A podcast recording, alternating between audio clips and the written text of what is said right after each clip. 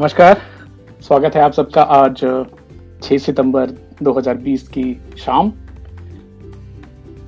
और टॉपिक कुछ डिफिकल्ट सी उठ गई है आज।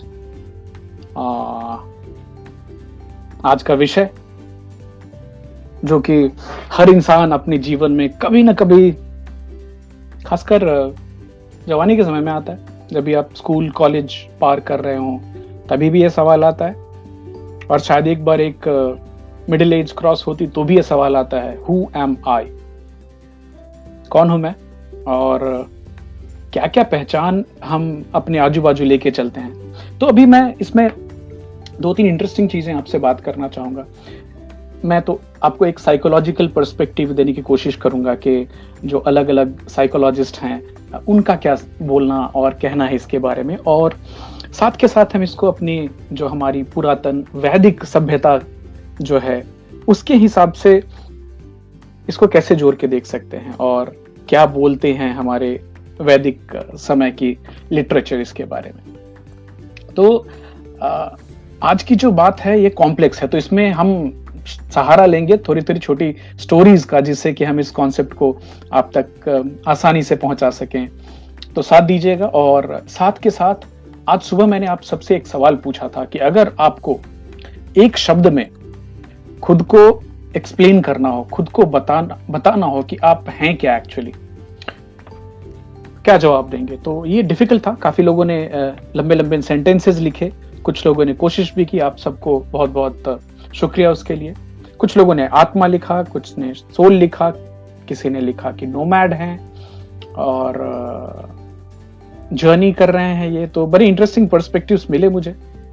उम्मीद है आज जो हम डीप डाइव करेंगे इसमें आप साथ देंगे, और भी ज्यादा चीजें हम इसके बारे में जान पाएंगे। आज से केवल 70,000 या 30,000 साल पहले एक बड़ा ही चमत्कारी परिवर्तन हुआ था मानवता में, पूरी मानव इतिहास में, जिसको बोलते हैं कॉग्निटिव रिवोल्यूशन। और दोस्तों ये कॉग्निटिव रिवोल्यूशन क्या है? ये ऐसे एक एक्सीडेंटली जेनेटिक म्यूटेशन हुई, और एक जो आप लंगूर बोलिए, एप बोलिए, उसके दिमाग में सडनली एक परिवर्तन हुआ, और दिमाग पुराने दूसरे जानवरों से, चिंपैंजी से, उससे ज्यादा डेवलप हुआ। और एक चीज जो प्रादुर्भाव हुई, जो new thing which started was a communication and The development of language, which was unique. अभी क्या बाकी जानवर भाषा का इस्तेमाल नहीं करते? बिल्कुल करते हैं। आप जैसे आप मंकीज की बात कर लें तो मंकीज में जो बायोलॉजिस्ट है उन्होंने रिसर्च करके देखा कि मंकीज कुछ बेसिक चीजें बोलते हैं, जैसे चिल्ला के बोलेंगे केयरफुल, एक चील आ रही है। कभी वो ये भी चिल्ला के बोलते हैं केयरफुल, एक शेर आ रहा है। और ये चीजें उन्होंने क्या किया, ये जो चिल्ला के वो बंदर बोलते हैं उसको रिकॉर्ड कर लिया, और वो रिकॉर्ड प्ले की गई ऐसे नॉर्मल बंदरों के सामने में कि देखो चील आ रही है, तो सारे बंदर एक तरफ ऊपर देख रहे थे। और जब ही ये आवाज आई कि केयरफुल लायन, उनकी बंदर की चिल्लाने की भाषा में, तो सारे बंदर जो थे वो सब पेड़ पे चढ़ गए। तो भाषा जो है, छोटे लेवल पे हो बड़े लेवल पे हो, अलग अलग जानवरों में देखी गई है, बट इंसान इसमें आगे निकल गए। अभी हमने क्या की, हमने तो भाषा का इस्तेमाल हमने किया है सबसे अच्छी तरह से, वो गॉसिप करना है। हम गॉसिप करते हैं, हम कविताएं लिखते हैं, हम गाना गाते हैं, हम भाषण देते हैं, हम एक दूसरे से आदान प्रदान करते हैं। हाय सौरभ, स्वागत है आपका। लेकिन समलो शेर है, उससे ज्यादा इंटरेस्टिंग है ये बोलना कि, या ये जानना कि अरे वो कौन फेथफुल है, कौन किसके साथ सो रहा है, कौन ईमानदार है, कौन बेईमान है। अभी अभी की देख लीजिए बातचीत, एक टॉपिक, एक बच्चा वो उसने सुसाइड कर ली, चलेगा उसके पीछे पूरी दुनिया कैसे, और इतनी हर लोग बोल रहे हैं कि ये बहुत गलत है, ये जो हो रहा है ये नहीं होना चाहिए, और ये सारे लोग बोल रहे हैं। लेकिन मजे की बात यह है कि सबका टेंशन भी उसी के ऊपर है। सब बोलते हैं कि टेलीविजन न्यूज चैनल अलग नहीं दिखा रहे, कुछ अलग नहीं कर रहे, बट सब लोग देख भी रहे हैं उसको। तो इंसान जो है, कई तो मजाक में जो हिस्टोरियंस हैं वो बोलते हैं कि शायद भाषा का इस्तेमाल गॉसिप करने के लिए हुआ। तो वही जो कॉग्निटिव रिवोल्यूशन हुई, तो ध्यान दीजिएगा उसके बाद से लेजेंड्स, मिथ, भगवान, धर्म, इन सब का धीरे धीरे प्रादुर्भाव हुआ और डेवलपमेंट हुई और दिखाई देने लगी। ये कॉग्निटिव रिवोल्यूशन के बाद हुई है। तो जहां तक ये बोलते थे कि अरे संभलो एक शेर है, उसके जगह पे नई स्टोरी बनने लगी, शेर जो है वो हमारे ट्राइब का देवता है और उसकी पूजा होने लगी। तो युवल नोआ हरारी साहब हैं, हिस्टोरियन हैं, बड़ी इंटरेस्टिंग तरह से वो बताते हैं कि आप एक बंदर को कभी कन्विंस नहीं कर सकते कि तुम्हारे हाथ में जो केला है वो मुझे दे दो, उसके बदले में तुम्हें स्वर्ग मिलेगा, लेकिन एक इंसान आपको स्वर्ग की लालसा में अपना सब कुछ दे सकता है। तो ये जो कैपेसिटी है, ये मिथ में, फिक्शंस में बिलीव करने की कैपेसिटी, ये इंसानों में ही पाई जाती है। और स्वागत है पापा, हम इंसानों को कलेक्टिवली एक साथ किसी एक चीज पे काम करने के लिए एक कहानी चाहिए, एक किंवदंती चाहिए जिसमें हम सब भरोसा करें। जैसे अब बाइबल के हिसाब से जो इंसानियत की शुरुआत की जो थियरी है उसको सारे क्रिश्चियंस मानते हैं, और जो अलग अलग छोटे छोटे ट्राइब्स हैं, आदिवासी हैं, उनकी भी अपनी थियरी है कि वो कोई बोलते हैं कि पेड़ पौधों से इंसान बने, अलग अलग थियरीज हैं और उसमें वो बहुत अच्छी तरह से मानते हैं और सब उसको ट्राइब में उसको लेकर चलते हैं। अभी नेशन की बात कर लीजिए, मैं भारत का हूँ, कोई ऑस्ट्रेलियन है, कोई यूके का है और बड़ी गर्व के साथ हम इस चीज को मानते हैं। बट एक चीज और है, ये जो नेशन की जो कॉन्सेप्ट है ये भी तो इंसानी सोच है ना। एक टाइम था चंद्रगुप्त मौर्य के समय में जब ही बर्मा से लेकर के अफगानिस्तान तक का पूरा हिस्सा भारत कहा जाता था। अभी उसमें म्यांमार भी है, बांग्लादेश भी है, नेपाल भी है, पाकिस्तान भी है, अफगानिस्तान भी है। तो ये बड़ी कमाल की चीज है। विकास जी स्वागत है आपका। अभी जो हम ह्यूमंस हैं, हमें कलेक्टिवली काम करने के लिए बिना हम एक दूसरे को जाने हुए पर्सनली फिर भी हम एक चीज पे सहयोग कर सकते हैं, काम कर सकते हैं। सबसे बड़ा एग्जाम्पल इसमें देश है। तो एक जो आइडेंटिटी, एक जो पहचान है कि हम भारतीय हैं, ये हमें कोलैबोरेशन करने के लिए प्रेरित करती है। तो ये आ गई आइडेंटिटी। अब वापस आज की टॉपिक पे आती हूँ, मैं हूँ कौन?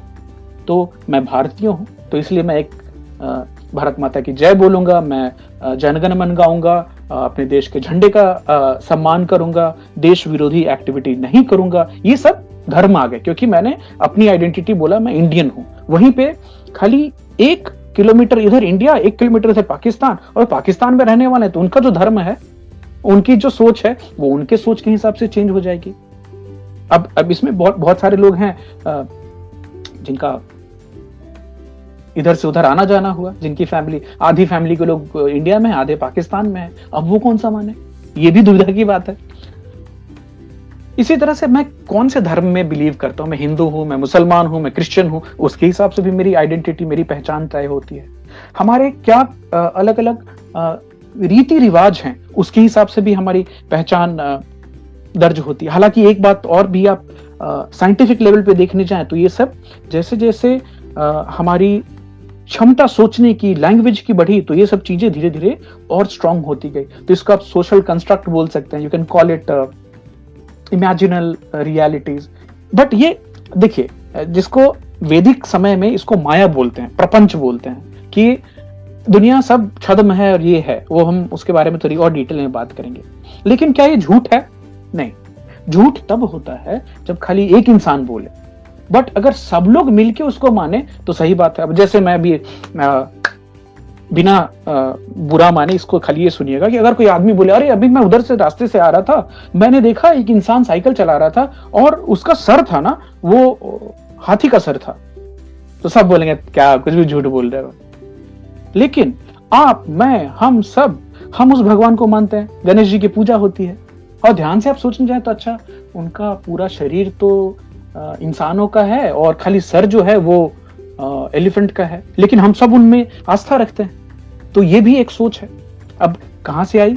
ये हमारी कॉग्निटिव रिवोल्यूशन के बाद से। तो गणेश में, गणपति में जितना मेरा भरोसा है, क्रिश्चियन उतनी भरोसा अपने जीसस क्राइस्ट में करते हैं, जीसस में, मोहम्मद साहब में उतने ही भरोसा, अल्लाह में उतना ही भरोसा मुसलमान करते हैं। तो ये सब हम कौन सी कंस्ट्रक्ट, कौन सी स्टोरी को अपनी स्टोरी मानते हैं, उसके हिसाब से हमारा व्यवहार, हमारा जीवन निर्धारित होता है। तो आप कौन हैं, इस बात का जवाब दीजिएगा कि आपका नाम छोड़ के, विकास कुशवाहा, सुधीर शेखर राय, सौरभेंद्र शर्मा, सोनी शेखर, विक्की शेट्टी, विक्षेत शेट्टी, आपका नाम छोड़ के हु आर यू अगर आपसे पूछा जाए तो आज सुबह में कुछ लोगों ने बोला मैं आत्मा हूं, बात करेंगे उसके बारे में। 2011 में यूनाइटेड नेशंस ने लिबिया को, जो कि अफ्रीका में एक कंट्री है, उनको बोला कि आपको मानवाधिकार का रेस्पेक्ट करना चाहिए। अब युवल नोआ हरारी साहब हैं, वो हंस रहे हैं और उनने बोला कि यूनाइटेड नेशंस, लिबिया और मानवाधिकार ये तीनों इंसानी सोच है। वास्तविकता में ऐसा मतलब पहले से नहीं, वो पेड़ नहीं है, वो नदी नहीं है जो आप देख सकते हैं, उसको पहचान सकते हैं। नहीं, आप लीबिया कैसे पहचाने कि लीबिया की बॉर्डर यहां से यहां तक है, इसके बाद ये दूसरा चाड, सूरीनाम, दूसरी कंट्री शुरू होती है। और दीजिए अभी वेद की तरफ से सोचने जाए, हिंदू धर्म के हिसाब से सोचने जाए तो ये बड़ी इंटरेस्टिंग एक सोच है। वेद में बोलते हैं वेकर, जागृत अवस्था। तो हम तीन अवस्थाओं में रहते हैं, एक जागृत अवस्था होती है हमारी, एक अवस्था होती है स्वप्न की जहां हम ड्रीम्स देख रहे होते हैं, और तीसरी अवस्था होती है स्लीपर, जब हम पूरी डीप स्लीप में होते हैं, जब भी मैं सपना देख रहा हूं वो भी नहीं, मैं जगह हूं वो भी नहीं, उसमें मैं ही गायब हो जाता है। तो जब भी आप डीप स्लीप में होते हो आप ये नहीं बोल सकते कि मैं नींद, गहरी नींद सो रहा हूं, नहीं, उस समय आप नहीं है उस समय। अब वेद में ये बोलते हैं कि ये जो चौथी अवस्था है, इसको एक्चुअली चतुर्थम भी बोलते हैं, बट बाद में इसको तुर्यम बोला गया है, जो कि शंकराचार्य और बाद की जो कमेंटेटर्स है उन्होंने बताया। तो बोलते हैं कि ये जो तीनों स्थिति को देखने वाला जो इंसान है वो आप है। कॉम्प्लिकेटेड है, आगे देखेंगे। सौरभ बोलते हैं I am a human being, homo sapiens sapiens, ये आपकी बायोलॉजिकल आइडेंटिटी है। और भी सोचिए, और भी सोचिए, आपको और डिटेल्स मिलेंगे। एक और चीज, हम जो इंसान हैं ये हम अपना बिहेवियर बड़ा फटाफट चेंज करते हैं समय के हिसाब से। जैसे एक समय पे राजा का एक डिवाइन हक था कि भगवान उनको राजा बनाकर भेजते हैं, उनका काम है राज करना, इसको सही माना जाता था और राजा की पूजा होती थी। फिर बिलीफ चेंज, बिहेवियर चेंज क्या हुआ, राजा राजा ही नहीं, प्रजा में भी शक्ति है और लोकतंत्र सबसे अच्छी व्यवस्था है। तो लोकतंत्र आ गई, डेमोक्रेसी, हमने अपनी बिलीफ, अपनी बिहेवियर चेंज कर ली। रोशन पूछ रहे हैं does dreams really give some hint of real life? Of course, of course, हम इसकी बात करेंगे थोड़ी और डीप में। आप जब भी सो रहे होते हैं और आप जो सपना देखते हैं तो वो सपना कौन देखता है? और एक छोटी स्टोरी सुनाना चाहूंगा यहाँ पे। रोशन सिंह साहब ने ये बात पूछी है। राजा जनक जी को एक बार सोए थे और नींद में उन्होंने, किसी ने उनको जगाया और बोला कि महाराज महाराज, बाजू की जो सेना है वो अटैक करने वाली है, अभी हमको कुछ करना चाहिए। तो ये भी फटाफट उठे और इन्होंने बोला अपनी सेना को तैयार करो और हम सामना करेंगे। अब वो जो लड़ाई हुई उस लड़ाई में राजा जनक हार गए हैं। राजा जनक को कैदी बना लिया गया है और जो राजा जिसने उनको हराया वो बहुत क्रूर है, तो उसने वहां पे राजा जनक के शासन पे वो बैठ गए और बोले कि तुम राजा हो, तुम्हें हम मृत्युदंड नहीं देंगे, तुमको तुम्हारे राज्य से निकाला देते हैं। तो वो राज्य से निकाल दिए गए। अभी राजा इतना क्रूर है कि वो रास्ते में जो पैदल चल रहे हैं, थके हारे हैं, खून बह रहा है शरीर से, थके हुए हैं, कोई पानी नहीं देता उनको, कोई खाना नहीं देता। क्यों? क्योंकि जो अभी करंट राजा है वो गुस्सा हो जाएगा कि किसने इसकी मदद की। 2 दिन लगते हैं राजा जनक को अपनी राज्य से बाहर निकलने को। अपने राज्य से बाहर निकल के दूसरे राज्य तक पहुंचते हैं तो देखते हैं वहां पे एक लाइन लगी है जहां पे मंदिर में या कुछ मठ है जहां पे खाना फ्री में बांटा जा रहा है। बहुत बड़ा हंडा है, बहुत सारे लोग लाइन में हैं। भूख तो लगी थी, तो उस समय अपना राजा वाला भूल के लाइन में लग गए खाने के लिए। जब तक इनका वक्त आए वहां पहुंचते पहुंचते तब तक खाना खत्म हो गया। खूब वापिस उन्होंने खुद को कोसा कि ये क्या है, अभी तो खाना ही खत्म हो गया। तो जो खाना देने वाला था उसको दया, उसने बोला देखिए कुछ नीचे थोड़ा बचा है, माड़ है, थोड़ी सी तरी बची है, वो दे सकता हूँ। तो उन्होंने बोला ठीक है वही दे दो। तो उनको एक कटोरा दिया गया, उस कटोरे में उन्होंने उसको लिया और जैसे वो पीने के लिए मुंह के पास आए, एक चील ने झपटा मारा और हाथ से वो कटोरा गिर गया, सब धूल में चला गया। अभी ये बहुत हाहाकार करके रोना जनक ने चालू किया, बहुत जोर से रो रहे कि ये क्या दुविधा है, तभी उनको आके उनके जो सैनिक हैं उसने उठाया, महाराज महाराज आप ठीक तो हैं। तो जनक जी को तभी ख्याल आया कि ये सब पूरा सपना था। अब ये तो उन्होंने सैनिक को पूछा ये सच कि वो सच। अब सैनिक घबरा गया, बोले ये क्या पूछ रहा है, ये सच कि वो सच। रानी आई तो उनसे भी पूछा ये सच कि वो सच, मतलब जो सपना देखा था वो सच था कि आप सामने हो ये सच है। अभी जो मंत्री आए उनसे भी पूछा ये सच कि वो सच। पूरे राज्य में खुसफुस बात होने लगी कि ये राजा जनक तो कुछ हिल गए लगता है, सबसे पूछ रहे हैं ये सच कि वो सच।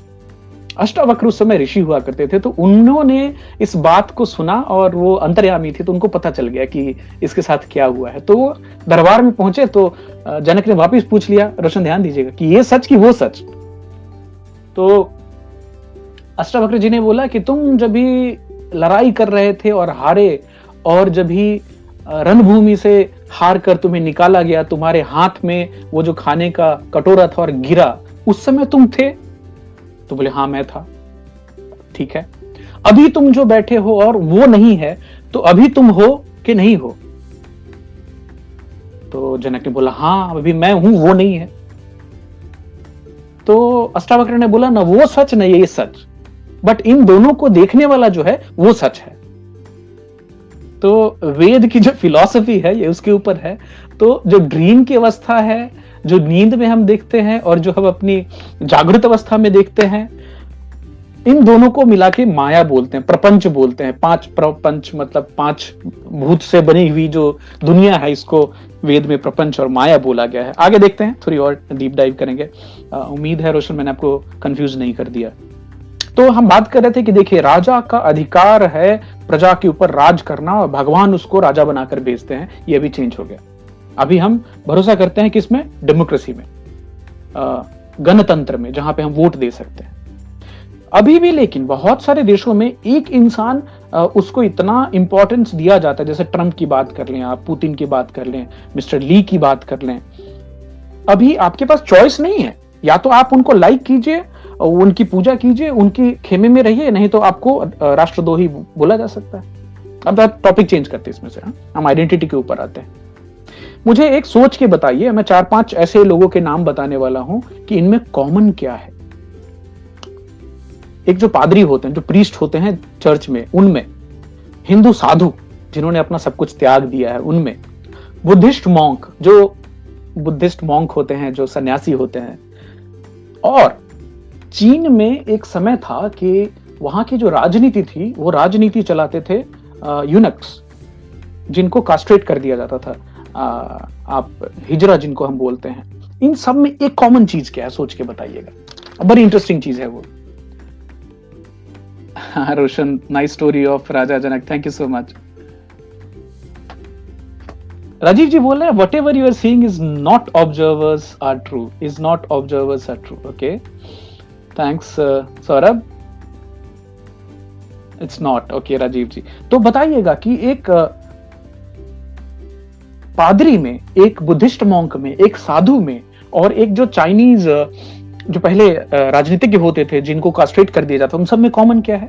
तो कॉमन चीज ये है कि इन सब ने एक इंसान का जो सबसे बड़ा कर्तव्य है, एक इंसान जिसको अपना आई वुड से ड्यूटी मानता है, उन्होंने ये डिसाइड किया कि हम अपने बच्चे पैदा नहीं करेंगे। ये और कोई जानवर ये नहीं करेगा, कोई भी जानवर अपने बच्चे, क्योंकि हर जानवर के दिमाग में ये होती है चीज कि मुझे अपनी जो प्रजाति है उसको आगे बढ़ाना है। जबरदस्ती में हो सकता है, जैसे अभी बैल को हम कास्ट्रेट कर देते हैं तो वो बच्चा पैदा नहीं कर पाते। अभी इससे याद आया, कास्ट्रेट से अभी आश्रम करके एक सीरीज आई है जो MX प्लेयर पे आई, और जिसमें बॉबी देओल जी ने बहुत अच्छा काम किया है। ये भारत में जो बाबा कल्चर है उसके ऊपर में इन्होंने एक स्टोरी बनाई है, और उसमें एक एपिसोड है जिसमें बताया जाता है कि जो बाबा के क्लोज भक्त होते हैं उनकी शुद्धिकरण होती है। बाबा शुद्धिकरण का मतलब क्या है, एक नशीला लड्डू खिलाते हैं और उसके बाद बंदे को अच्छे से एक रिचुअलिस्टिक दूध से नहा करके, फूल चढ़ा करके, बहुत लोगों की भजन कीर्तन के बीच में हॉस्पिटल ले जाया जाता है, और उसको एनेस्थीसिया के दौरान कुछ ऑपरेशन होती है। ऑपरेशन के बाद बंदे को मालूम होता है कि उसके दोनों बॉल्स निकाल दिए गए, कास्ट्रेशन हो गई।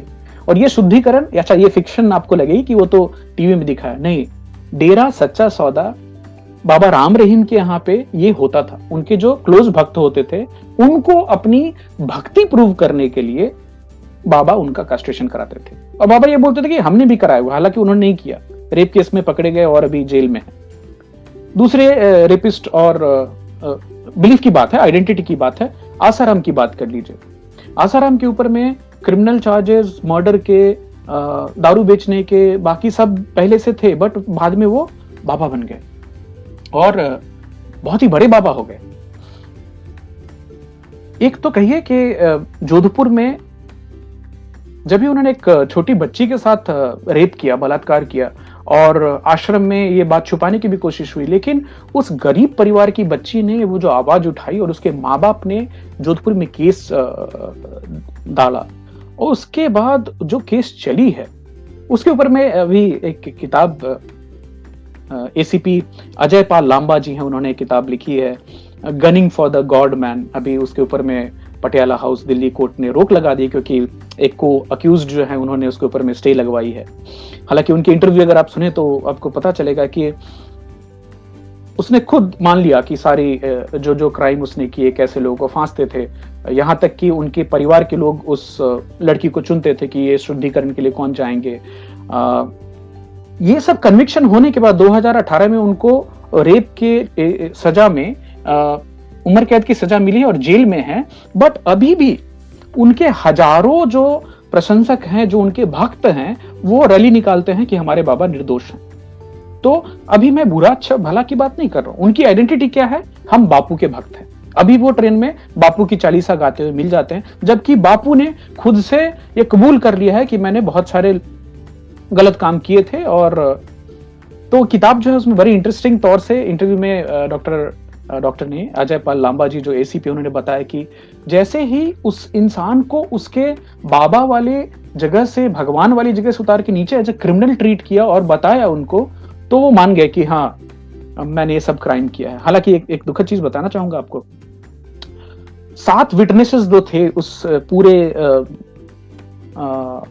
दौरान जो केस चली है उसमें 3 मर गए, जिनमें से एक को तो कोर्ट में ही मारा गया, एक को गवाही देने के बाद मारा गया, एक अभी भी गायब है। तो एक बड़ी लंबी लड़ाई चली और सरकारी वकील और वकील जो पुलिस है उसने जो रिसर्च किया और उसने जो इन्वेस्टिगेशन किया, कमाल की बात है। उस समय ये भी चला था कि ये बीजेपी की सरकार है तो बच जाएंगे क्योंकि निरपेक्ष जांच नहीं होगी, लेकिन ये पुलिस ने प्रूव किया, अपना काम किया। उस बच्ची ने जो नाबालिग थी उसने और उसके माँ बाप ने केस लड़ा। एक और चीज बताना चाहूंगा कि जब भी आसाराम रेपिस्ट, उसने तो दुनिया के, इंडिया के सारे वकीलों की पैनल बना दी थी पूरी, और उसके अगेंस्ट में बहुत सारे अच्छे वकील हैं जिन्होंने फ्री में इन बेटी और बाप की मदद की। और तब जाके ये आसाराम जी जेल में अभी चक्की पीसिंग एंड पीसिंग कर रहे हैं। एक मजे की बात और है, उनके बेटे हैं नारायण साई जी, और वो बेटा वो भी रेप कन्विक्ट है, वो भी, मतलब ये चलती थी पूरी। क्या उनके आश्रम बंद हो गए आज? नहीं, उनके आश्रम आज भी चालू है, उनके भक्त आज भी उनकी भक्ति कर रहे हैं। तो आपकी आइडेंटिटी क्या है? आप ये सब न्याय व्यवस्था, पुलिस प्रशासन सब भूल जाएंगे अगर आप बोले मैं तो आशाराम का भक्त हूं, चाहे उनके ऊपर में जो अलांछन लग जाए। ये भी एक तरह की आइडेंटिटी, ये भी एक तरह की पहचान है। एनीवे, चेंज करते हैं इस टॉपिक को। अभी देखिए, ग्लोबल इकोनॉमी जो है, जो पूरी दुनिया की जो अर्थव्यवस्था है, वो चल रही है डॉलर्स के ऊपर में। हर चीज को अमेरिकन डॉलर, और American dollar, federal bank of America, ये दोनों भी तो एक सोच ही है ना, एक मिथि है। डॉलर को हम सब मिलके, सारे देश मिलके उसको वैल्यू देते तभी तो वो डॉलर है, अदरवाइज है तो कागज ही। तो ये एक और आइडेंटिटी है, एक और बिलीफ है। रोशन जी बोल रहे हैं दे ऑल हैव लेफ्ट मोह माया, ऑल डिनाइड पितृ ऋण। ओके, एक बड़ी इंटरेस्टिंग सी चीज आपको बताना चाहूंगा। एक आचे ट्राइब है, ये पैराग्वे में पाई जाती थी 1960 तक। उसके बाद ये जो ट्राइब थी वो लोग मेन स्ट्रीम में शामिल हो गए, तो आदिवासी से वो नॉर्मल हो गए। तो आचे ट्राइब हंटर और गैदरर्स हैं, जो शिकार करते हैं, घूम घूम के एक जगह पे नहीं रहते थे। तो उसमें एक बड़ी टिपिकल सी व्यवस्था थी कि अगर उनकी जो कबीले का एक प्यारा इंसान, एक इम्पोर्टेंट इंसान अगर मर जाता है तो इमीडिएटली एक छोटी बच्ची को मारते थे और दोनों को साथ में दफन करते थे। लॉजिक कस्टम है, पहले से चली आ रही। उस ट्राइब में, आचे ट्राइब में पुरानी नहीं बोलूंगा, जो बूढ़ी औरतें होती थी, जो चाची दादी होती थी, उनको बर्डन माना जाता था। और जो नए बच्चे होते थे, जवान बच्चे होते थे, उनमें से एक दो बच्चों को ड्यूटी होती थी कि जब भी ट्राइब के सारे लोग चल रहे हैं आगे आगे, तो स्वाभाविक है ना, जो बूढ़े हैं थोड़े स्लो हो जाएंगे, पीछे चलेंगे, तो ये बच्चा पीछे से जाएगा और एक कुल्हाड़ी के वार से अपनी चाची दादी को, ये फर्ज था उनका। अब देखिए वहां पे एक और चीज होती थी, जो बच्चे पैदा हुए और जिनके सर पे बाल नहीं होते थे उनको इमीडिएटली मार दिया जाता था। क्यों? कोई मजबूत नहीं है, पूरे टाइम पे पैदा नहीं हुए। अभी हम और आप ये जजमेंट दे सकते हैं कि बड़े क्रूर थे वो, बट वहां पैराग्वे में रहने वाले जो किसान थे वो इनका शिकार करते थे, वो उनका जंगल छीनते थे।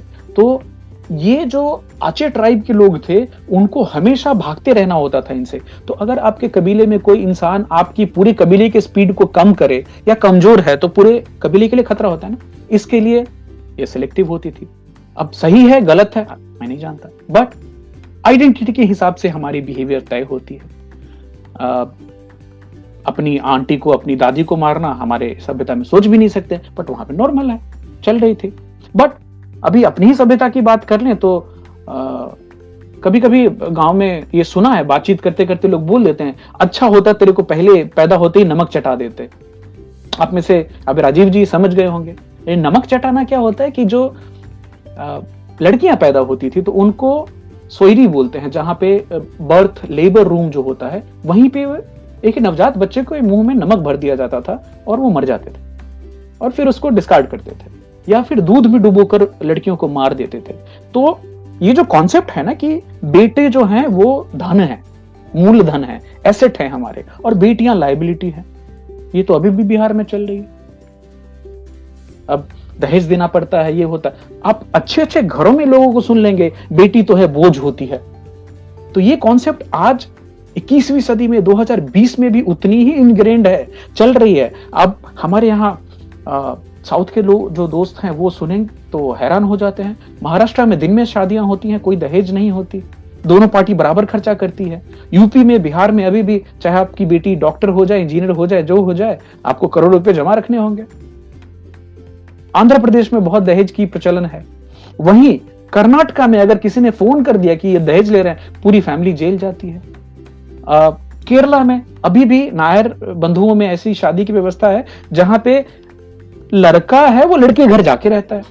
अब सौरभ बताएंगे मेघालय में, वहां भी ऐसी खसी ट्राइब और जो ट्राइबल्स हैं, नाम सही बता रहा हूं क्या वो बताइएगा, कि वहां पे औरतों की प्रधानता है, औरतें फैमिली की हेड होती हैं। तो ये कल्चर, सोच, उसके हिसाब से हमारी आइडेंटिटी है। अब हमारे यहाँ जेंडर साइड होती है। अब आप पूछेंगे जेंडर साइड क्या होती है? फीमेल फोर्टिसाइड, फीटिसाइड, मतलब अल्ट्रासाउंड कराया, जैसे पता चला है कि पेट में, गर्भ में लड़की है तो तभी गिरा दो।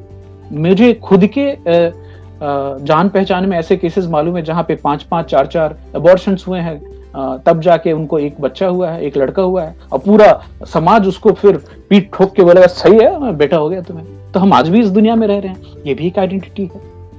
सौरभ जी लिख रहे हैं north east is free from dowry, और बहुत ही शानदार बात है। नॉर्थ ईस्ट में मैंने देखा है औरतों में एम्पावरमेंट काफी ज्यादा होती है। नॉर्थ ईस्ट एक ऐसी जगह जहाँ पे माँ के वो कामाख्या रूप की बहुत अच्छे से पूजा होती है। तो सैडली ये है कि भारत में ही सबसे ज्यादा बिलीफ की बात, आइडेंटिटी की बात है, माताएं इतनी हैं, इतनी देवियां हैं, लेकिन घर में बेटी पैदा होती है तो उसको मारने में संकोच नहीं करते हैं। फीमेल फोर्टिसाइड, आपको आश्चर्य लगेगा, ये खाली चाइना और इंडिया का कॉन्सेप्ट है। चीन में भी बहुत पुरुष प्रधान सोसाइटी है, भारत में भी पुरुष प्रधान सोसाइटी है, जहाँ पे औरतों को और लड़कियों को मारना बहुत ही नॉर्मल माना जाता है। एक और चीज, अगर आपको बेटा नहीं हुआ तो आपको एक अलग नजर से भी देखते हैं, ये खानदान खत्म हो जाए, मतलब ये जो सोच, अब ये भी हमारी आइडेंटिटी है जो चल के आ रही थी, जिसको शायद हमारी जनरेशन के लोगों ने चेंज किया थोड़ा। Yes, Meghalaya, Manipur are women dominated state, thank you so much for that Saurabh. तो देखिए एक और, ये बिलीफ और आइडेंटिटी। अब बिलीफ में बताइए भूत होते हैं क्या? आप में से कुछ लोग बोलेंगे हाँ भूत होते हैं, कुछ बोलेंगे नहीं बिल्कुल बकवास की बात है। अब जिनको बिलीफ है कि भूत होते हैं उनको भूत दिखेगा भी, केसेस आप बता सकते हैं। अभी राजीव जी बता रहे थे अभी भी पितृपक्ष खत्म हुई है। पितृपक्ष में तर्पण करते हैं, हमारे यहाँ दान किया जाता है, रिचुअल्स होते हैं, और जो रिचुअल करने वाला होता है उसको एक बड़ी स्ट्रांग सेंस ऑफ ड्यूटी होती है कि मेरा कर्म है, ये मुझे करना है, और क्या ये करने से फायदा होता है, उनको बहुत शांति महसूस होती है। और ये भी सोच है, एक बिलीफ है, चली आ रही है। तो जो बच्चे हैं, बच्चों में आइडेंटिटी कहाँ से पैदा होती है, कहाँ से निकल के आती है? तो जो साइंटिस्ट है उन्होंने देखा कि बच्चे सबसे पहले अपने आप को, खुद को आईने में देख के पहचानना चालू करते हैं कि ये मैं हूं। तो 2 साल के बच्चे के नाक पे अगर आप कुछ लगा के छोड़ दें, वो बच्चा कोशिश करेगा जाके उसको हटाने की। तो उनको समझ में आता है 2 साल की उम्र में कि आईने में जो दिख रहा है वो मैं हूं। अभी मी, माइन, मेरी, मेरा, ये जो सोच है ना, इसमें कई सारे स्टेजेस हैं। और एक साइकोलॉजिकल व्यू पॉइंट से सोचें तो लाइफ के 8 स्टेजेस बताए गए हैं, जिसमें आपकी आइडेंटिटी अलग अलग किन किन तरहों से बनती है। मैं एक एक करके, बड़ी इंटरेस्टिंग है वो, आपको बताने की कोशिश करूंगा। तो stage number one is infancy. जब भी आप बहुत छोटे होते हैं, बच्चे होते हैं, आपकी उम्र 0 से 1 साल की जब भी होती है, तो आपके जो साइकोलॉजिकल इश्यू है, आपके दिमाग में क्या चल रहा होता है, ट्रस्ट या मिसट्रस्ट, किसके ऊपर, ये जो औरत है ये मेरी माँ ही है कोई दूसरी है, या आपको जो केयर गिवर होता है उस समय आपकी लाइफ के ऑब्जेक्टिव क्या है, सुरक्षित रहना, सिक्योर रहना। और उसके एसोसिएटेड आपकी जो वर्च्यू, जो आपकी जो व्यवहार है, उसमें आप ट्रस्ट और ऑप्टिमिज्म दिखाएंगे। अगर आपको माँ की गंध मिली तो आप खुश होकर के हाथ पैर मारेंगे। ये इन्फेंसी 0 to 1। अर्ली चाइल्डहुड, जब भी 2 से 3 साल की उम्र होगी, यहाँ पे डेवलप होती ऑटोनॉमी, डाउट, शेम, शर्म आना। इस समय आपकी जो फोकस होगी आपके माता पिता पे होगी, और क्या आप करना चाहेंगे, आप इंडिपेंडेंट होना चाहेंगे, आप चलना चाहेंगे, आप रेंगना चाहेंगे, आप खड़े होना चाहेंगे, आप क्या यूज करेंगे, आप एक्सरसाइज करना चाहेंगे, अपनी फ्रीडम, सेल्फ रिस्ट्रेंट, ये खाना पसंद है वो नहीं पसंद, ये धीरे धीरे डेवलप हो रही। इसके बाद की स्टेज है स्टेज नंबर 3, चाइल्डहुड प्ले, 4 साल से 6 साल। ये इनिशिएटिव का फेज है। इसी फेज में बच्चों में गिल्ट भी आती है कि अभी 2-3 साल के बच्चों को आप किसी चीज पे डांटे उनको फर्क नहीं पड़ता, लेकिन 4 से 6 साल के बच्चों में ये शर्म की भावना, ये अपराध बोध आना चालू होता है, और उनकी जो फोकस है वो पेरेंट्स से आगे बढ़ के बेसिक पूरी फैमिली तक बढ़ती है। यहाँ पे आपकी सेंट्रल क्वेश्चन क्या होती है, how can I be more powerful, मैं कैसे ताकतवर हो सकूं। आपकी एसोसिएट वर्च्यू में आपको पर्पस और डायरेक्शन चाहिए होती है, ability to initiate own activity, खुद का कुछ करना, कुछ बनाना, कुछ क्रिएट करना। 4 से 6 साल के बच्चे बहुत क्रिएशन करेंगे, बहुत चीजें खेलेंगे, बनाएंगे। उसके बाद की स्टेज है चाइल्डहुड स्टेज, जो कि स्कूल की स्टेज है, 7 साल से 12 साल की स्टेज। इसमें डेवलप होती है इंडस्ट्री, कुछ करने की क्षमता। और साइकोलॉजिकल इश्यू क्या होते हैं, अभी इंफीरियोरिटी कॉम्प्लेक्स आना चालू होती है। तो अभी तक जो बच्चा 4 से 6 साल तक सब था कि मैं जो चाहूं कर सकता हूं, माँ बाप भी बोलते हैं हाँ बेटा तू कर सकता है, अभी स्कूल में जाके उनको इंफीरियोरिटी होनी चालू होती है। उनकी जो बेसिक फैमिली के ऊपर जो अट्रैक्शन थी वो बढ़ के अभी नेबरहुड, दोस्तों के साथ खेलना, स्कूल में दोस्ती बनाना। बट सेंट्रल क्वेश्चन क्या है, मैं सबसे अच्छा कैसे बनूं, how to be good, competition आ गए, आइडेंटिटी चेंज हो रही है। अभी यहाँ पे competition, intellectual, social, physical skills develop होती है, बच्चे खेलना सीखते हैं, दोस्ती बनाना सीखते हैं, अंतरंगता होती है दूसरे दोस्तों से। उसके बाद की स्टेज है स्टेज नंबर 5, एडोलेसेंस, जो युवावस्था बोल सकते, 3 से 19 साल के बीच। इसमें जो साइकोलॉजिकल इश्यू होता है ये होता है रोल कंफ्यूजन, मैं कौन हूं, अभी जिस टॉपिक पे हम अभी बातचीत कर रहे हैं। उनकी फोकस अभी परिवार से हट करके पीयर ग्रुप में हो जाती है, दोस्तों में। तो अभी हमारे घर में इस उम्र में लोग हैं जो कि 12 साल से मतलब 13 से 19 के बीच वाले हैं, तो अभी उनको पीयर ग्रुप में बहुत मजा आता है। बट अभी उनका चैलेंज क्या है कि मैं इस दुनिया में एज ए एडल्ट कैसे फिट करूं, मैं कौन हूं। अभी उनको फिडेलिटी, इंटीग्रिटी, एक इमेज खुद की बनाना, मैं एक यूनिक पर्सन कैसे बन सकूं, एक अलग इंसान के, ये सब उधर भी चलती रहती है। उसके बाद की स्टेज है यंग एडल्टहुड, 19 से 35 साल। अब इसमें क्या होती है इश्यू, जो सबसे बड़ी आएगी इंटिमेसी, आइसोलेशन, अकेलापन महसूस होगा। तो फोकस रिलेशनशिप की कहां चली जाएगी, शादी, दोस्ती, प्यार, इसके ऊपर में। सेंट्रल क्वेश्चन लाइफ का, हाउ कैन आई लव, मैं किसको अपने लाइफ में लाऊं जो मेरा पार्टनर बने 19 से 35 साल के बीच की। इसमें लव,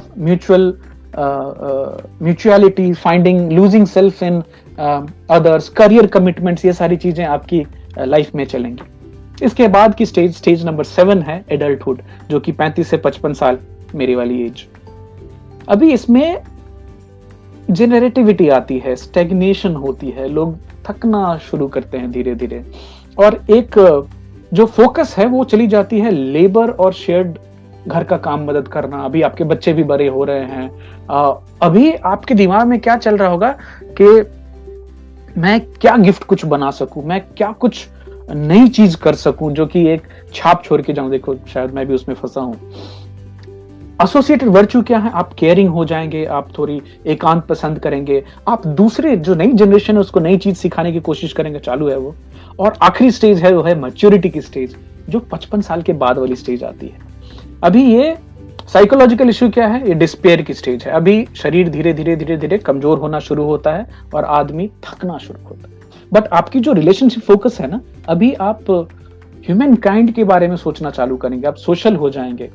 अभी आपकी लाइफ में ये रहेगा कि मुझे कोई गिफ्ट दे तो क्या मजा आ जाए। तो अगर आपके बच्चे आपके लिए कुछ करें, आपके फ्रेंड्स कुछ करें, आपकी सोसाइटी कुछ आपके लिए करे, तो आप उसको बहुत तरजीह देते हैं। अभी आपकी जो 55 के बाद वाली उम्र होती है, विजडम आ जाती है, सेंस ऑफ फुलफिलमेंट होती है कि मैंने जिंदगी में जो जो चाहा था करना वो कर लिया, एक सेटिस्फैक्शन होती है अपने जीवन के ऊपर में। तो ये तो साइकोलॉजिकल एंगल है जिसके बारे में हमने बात की कि साइकोलॉजी के हिसाब से क्या क्या बोलते हैं। राजीव जी लिख रहे हैं Haryana is more used to female child in comparison to Bihar and UP. Haryana की हालत तो इतनी खराब है भाई साहब कि हरियाणा में बंगाल और इवन बांग्लादेश से भी लड़कियां खरीद कर लाई जाती हैं शादी करने के लिए। तो सेक्स रेशियो इतनी खराब हो गई, खाप चलती है वहां पे, और लड़कियों को भी काफी समय वहां लगेगा उस सेक्स रेशियो को ठीक करने में। वहीं पे साउथ में अगर आप जाएं, हाई परवेश जी, प्रवेश जहां पे हैं, त्रिवेंद्रम में हैं, केरला में, वहां पे औरतें ज्यादा है। नॉर्थ ईस्ट में औरतों की संख्या ज्यादा है। आप कंपेयर करने जाएं तो यह यूपी और बिहार से खराब फीमेल चाइल्ड रेशियो की जो बात करें तो ये राजस्थान, हरियाणा, ये सब क्षेत्र काफी खराब है। दिल्ली काफी खराब है, बट मैं उसमें एक दूसरा एंगल देखता हूँ कि यहाँ पे बहुत सारे माइग्रेंट लेबरर्स रहते हैं जो सब अपनी फैमिली अफोर्ड नहीं कर सकते, तो जनगणना में उनकी भी गिनती होती है, बट उनकी फैमिली तो गांव में होती है। तो ये जो हम साइकोलॉजिकल 8 स्टेजेस ऑफ लाइफ की बात कर रहे थे, तो मैंने सोचा क्या हमारे धर्म में भी क्या स्टेजेस ऑफ लाइफ हैं? तो बिल्कुल हैं, और उन स्टेजेस ऑफ लाइफ के हिसाब से भी आपकी आइडेंटिटी, आपका जो हु एम आई चेंज होता है, मैं कौन हूँ, चेंज होता है। अब एग्जाम्पल सुनिए, आश्रम बोलते हैं, आश्रम मतलब स्टेजेस ऑफ लाइफ। 4 आश्रम हैं हमारे सनातन धर्म के हिसाब से। ब्रह्मचर्य, स्टूडेंट, एज 0 से 24 साल। गृहस्थ, हाउस होल्ड, जो घर चलाने वाला होता है, 24 साल से 48 साल। वानप्रस्थ, रिटायर्ड लाइफ, 48 to 72। अभी 48 में कोई रिटायर नहीं होता, 70 में भी अभी रिटायर नहीं होते। और चौथा संन्यास, रिनंसिएशन, 72 साल के बाद आपको ये सब छोड़ करके, या फिर अगर आपका समय आ गया है, आपको समझ आ गई कि ये पूरी दुनिया माया है, प्रपंच है, तो आप कभी भी संन्यास ले सकते हैं। ये जो 4 आश्रम हैं, ये हमारे धर्म का हिस्सा है, रिलीजन नहीं, ड्यूटी। और सनातन धर्म में ये बोला गया है, सोच में ये बोला गया है कि ये जो हर इंसान को पुरुषार्थ करना है। पुरुषार्थ क्या? Proper goal of human life. तो 4 पुरुषार्थ बोले गए हैं। पहला है धर्म, जो मोरालिटी, ड्यूटी, आपका जो धर्म उसको पालन करो। दूसरा अर्थ, आपको वेल्थ, हेल्थ और लाइफ की जो मीनिंग है वो समझने की कोशिश करनी है। तीसरी है काम, काम में आती है प्यार, रिलेशनशिप, इमोशन। और आखिरी मोक्ष, मोक्ष मतलब लिबरेशन, फ्रीडम, सेल्फ रियलाइजेशन।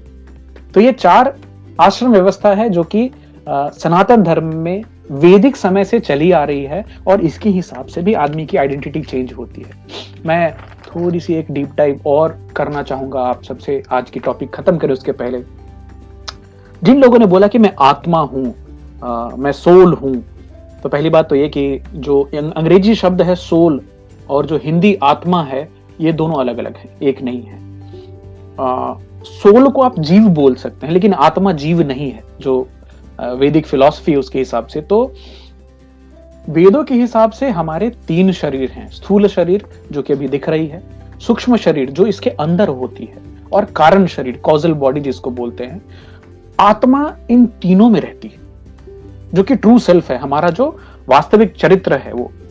अभी वेदों के हिसाब से आत्मा कहां कहां कैसे कैसे जर्नी की है, तो मिनरल्स में भी आत्मा है, उसके बाद वो प्लांट्स में होते हैं, प्लांट से आप एनिमल्स में होते हैं, और सबसे आखिर में आत्मा का जो अपर स्टेज है वो ह्यूमन लाइफ होती है।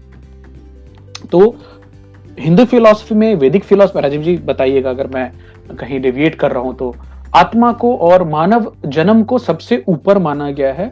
आप बहुत सारे जन्म पौधों में, मिनरल्स में, अलग जानवरों में बिताकर तब आप जाकर ये मानव जन्म पाते हैं। फिर मानव जन्म में फिर ये बर्थ और डेथ की साइकिल चलती रहती है, जिसको वेद में संसार बोला गया है। अब ये जो साइकिल है, इससे जन्म लेना मरना, जन्म लेना मरना, ये साइकिल से मुक्ति होती है, उसको मोक्ष बोलते हैं, या बोलते लिबरेशन हो गई, मुक्ति हो गई।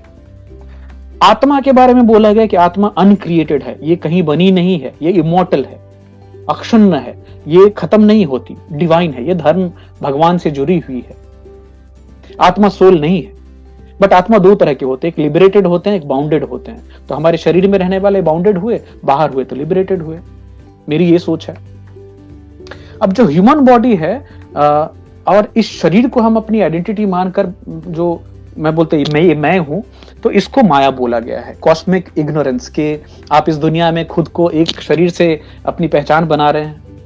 अब इसको वेद में, और जो वैदिक टीचर्स हैं वो बड़े अच्छे से समझाते हैं कि ड्राइवर और कार का संबंध देख लीजिए। तो ड्राइवर जो है वो आत्मा है और आपकी शरीर जो है वो कार है। वापस रिपीट करूंगा, ड्राइवर आत्मा, शरीर कार। कार खुद से नहीं चल सकती जब तक ड्राइवर ना बैठे, तो शरीर खुद से नहीं चल सकता जब तक आत्मा उसके अंदर ना हो। कभी कभी ड्राइवर लेकिन किसी कार से बहुत प्यार करने लग जाते हैं, बहुत उसका ख्याल रखते हैं, जैसे हम अपने शरीर से प्यार करने लग जाते हैं। कुछ ड्राइवर तो इतने इंग्रॉस्ड हो जाते हैं कि अगर कोई उनको ठोक दे, ठोकर लग जाए, तो बोलते तूने मुझे ठोकर मार दी। ये नहीं समझ में तभी आता है कि कार को ठोकर लगी है। वो उसी तरह से जो हमारे शरीर में भी कुछ ऊपर नीचे होता है तो हमें लगता है कि हमें ही कुछ हो गया है, बट हम वो नहीं है। दूसरी बात, ड्राइवर जो है वो कार नहीं है। वापस बोलूंगा, आप जो ड्राइवर हैं, आप जो आत्मा है, वो शरीर नहीं है। क्यों? क्योंकि ड्राइवर चाहे अच्छा हो कि बुरा हो, कार की प्रकृति के हिसाब से भी ड्राइवर की प्रकृति बदलेगी। अगर आपने फास्ट कार रखी है तो कार आप फास्ट चला पाएंगे, स्लो कार रखी तो स्लो चलेगी। आप कितने भी अच्छे ड्राइवर हो, आप स्लो कार को बहुत फास्ट नहीं चला सकते। तो आपका शरीर जिस हिसाब से है उस हिसाब से आपकी प्रकृति बनेगी। आखिरी, एक ड्राइवर कई कार चेंज कर सकता है, तो उसी तरह से आत्मा भी कई शरीरों को बदल सकती है। तो सोल जिसकी हम बात करते हैं वो जीव आत्मा, तो वो शरीर से निकल के वापस आत्मा में मिलती है। थोड़ा कॉम्प्लिकेटेड है, बट मुझे अभी तक इतना ही थोड़ा मोटा मोटा समझ में आया। तो सवाल भाई वापस वही का वही है, तो हु एम आई, मैं कौन हूँ, व्हाट इज माई आइडेंटिटी। तो हिंदी और सनातन धर्म के हिसाब से 4 आश्रम वर्ण व्यवस्था नहीं, आश्रम व्यवस्था, ब्रह्मचर्य, गृहस्थ, वानप्रस्थ और संन्यास। और एरिक एरिक्सन जो साइकोलॉजिस्ट हैं उनके हिसाब से 8 different stages of life, and I will just quickly repeat those 8 stages of life. Infancy 0 to 1 year, early childhood 2 to 3 years, childhood 4 to 6 year जो प्ले की होती है, childhood school 7 to 12 years, adolescence 3 to 19 years, young adulthood 19 to 35 years, adulthood 35 to 55, and maturity at the age of 55 and beyond. तो आज की इस topic में आपको जवाब देने का या रास्ता दिखाने का बिल्कुल भी इरादा नहीं था। इरादा ये था कि ये सोच, मैं कौन हूँ, पर्पस क्या है, पुरुषार्थ क्या है, कुछ लाइट इस पे डालने की कोशिश की। उम्मीद है आपको ये टॉपिक इंटरेस्टिंग लगी होगी। आप अपनी डीप डाइव और आगे जारी रखिए। मैं कुछ चीजें पढ़ने वाला हूँ। मंडुकोपनिषद, वेद में कहा गया है कि मंडुकोपनिषद एक ऐसी किताब, खाली 12 मंत्र ही हैं उसमें, ज्यादा नहीं है, और उसमें जो 7वां मंत्र है वो बहुत इंपॉर्टेंट है। और यहां तक बोलते हैं कि मंडुकोपनिषद जो पढ़ गया और जो समझ गया, जिसको रियलाइजेशन हो गई, उसको मोक्ष मिल जाता है। ट्राई करके देखते हैं, पढ़ते हैं। राजीव जी लिख रहे हैं, बेसिकली आत्मा इज पार्ट ऑफ परमात्मा एंड मीटिंग विद परमात्मा is liberation and that no birth और डेथ। बहुत बढ़िया, बहुत अच्छे से बताया आपने, थैंक यू सो मच। और आज की टॉपिक को खत्म करें उसके पहले एक बार आप सबको धन्यवाद बोल देते हैं। तो सौरभ शर्मा जी, पापा thank you so much, Vikas ji शुक्रिया, Roshan thank you for joining and आपकी वजह से वो जनक वाली स्टोरी निकली तो थैंक यू। राजीव जी बहुत अच्छे कमेंट आए आपके, thank you so much for that. Parvesh ji thank you so much for joining, Vikas thank you, wonderful. आप तैत्तिरीय उपनिषद भी पढ़ने की बात करें, बिल्कुल कोशिश करेंगे, थैंक यू सो मच। और अगले सप्ताह मिलते हैं फिर एक दूसरी इंटरेस्टिंग टॉपिक के साथ, तब तक के लिए आप सब अच्छे से रहिए, फिर मिलते हैं, बाय बाय, टेक केयर।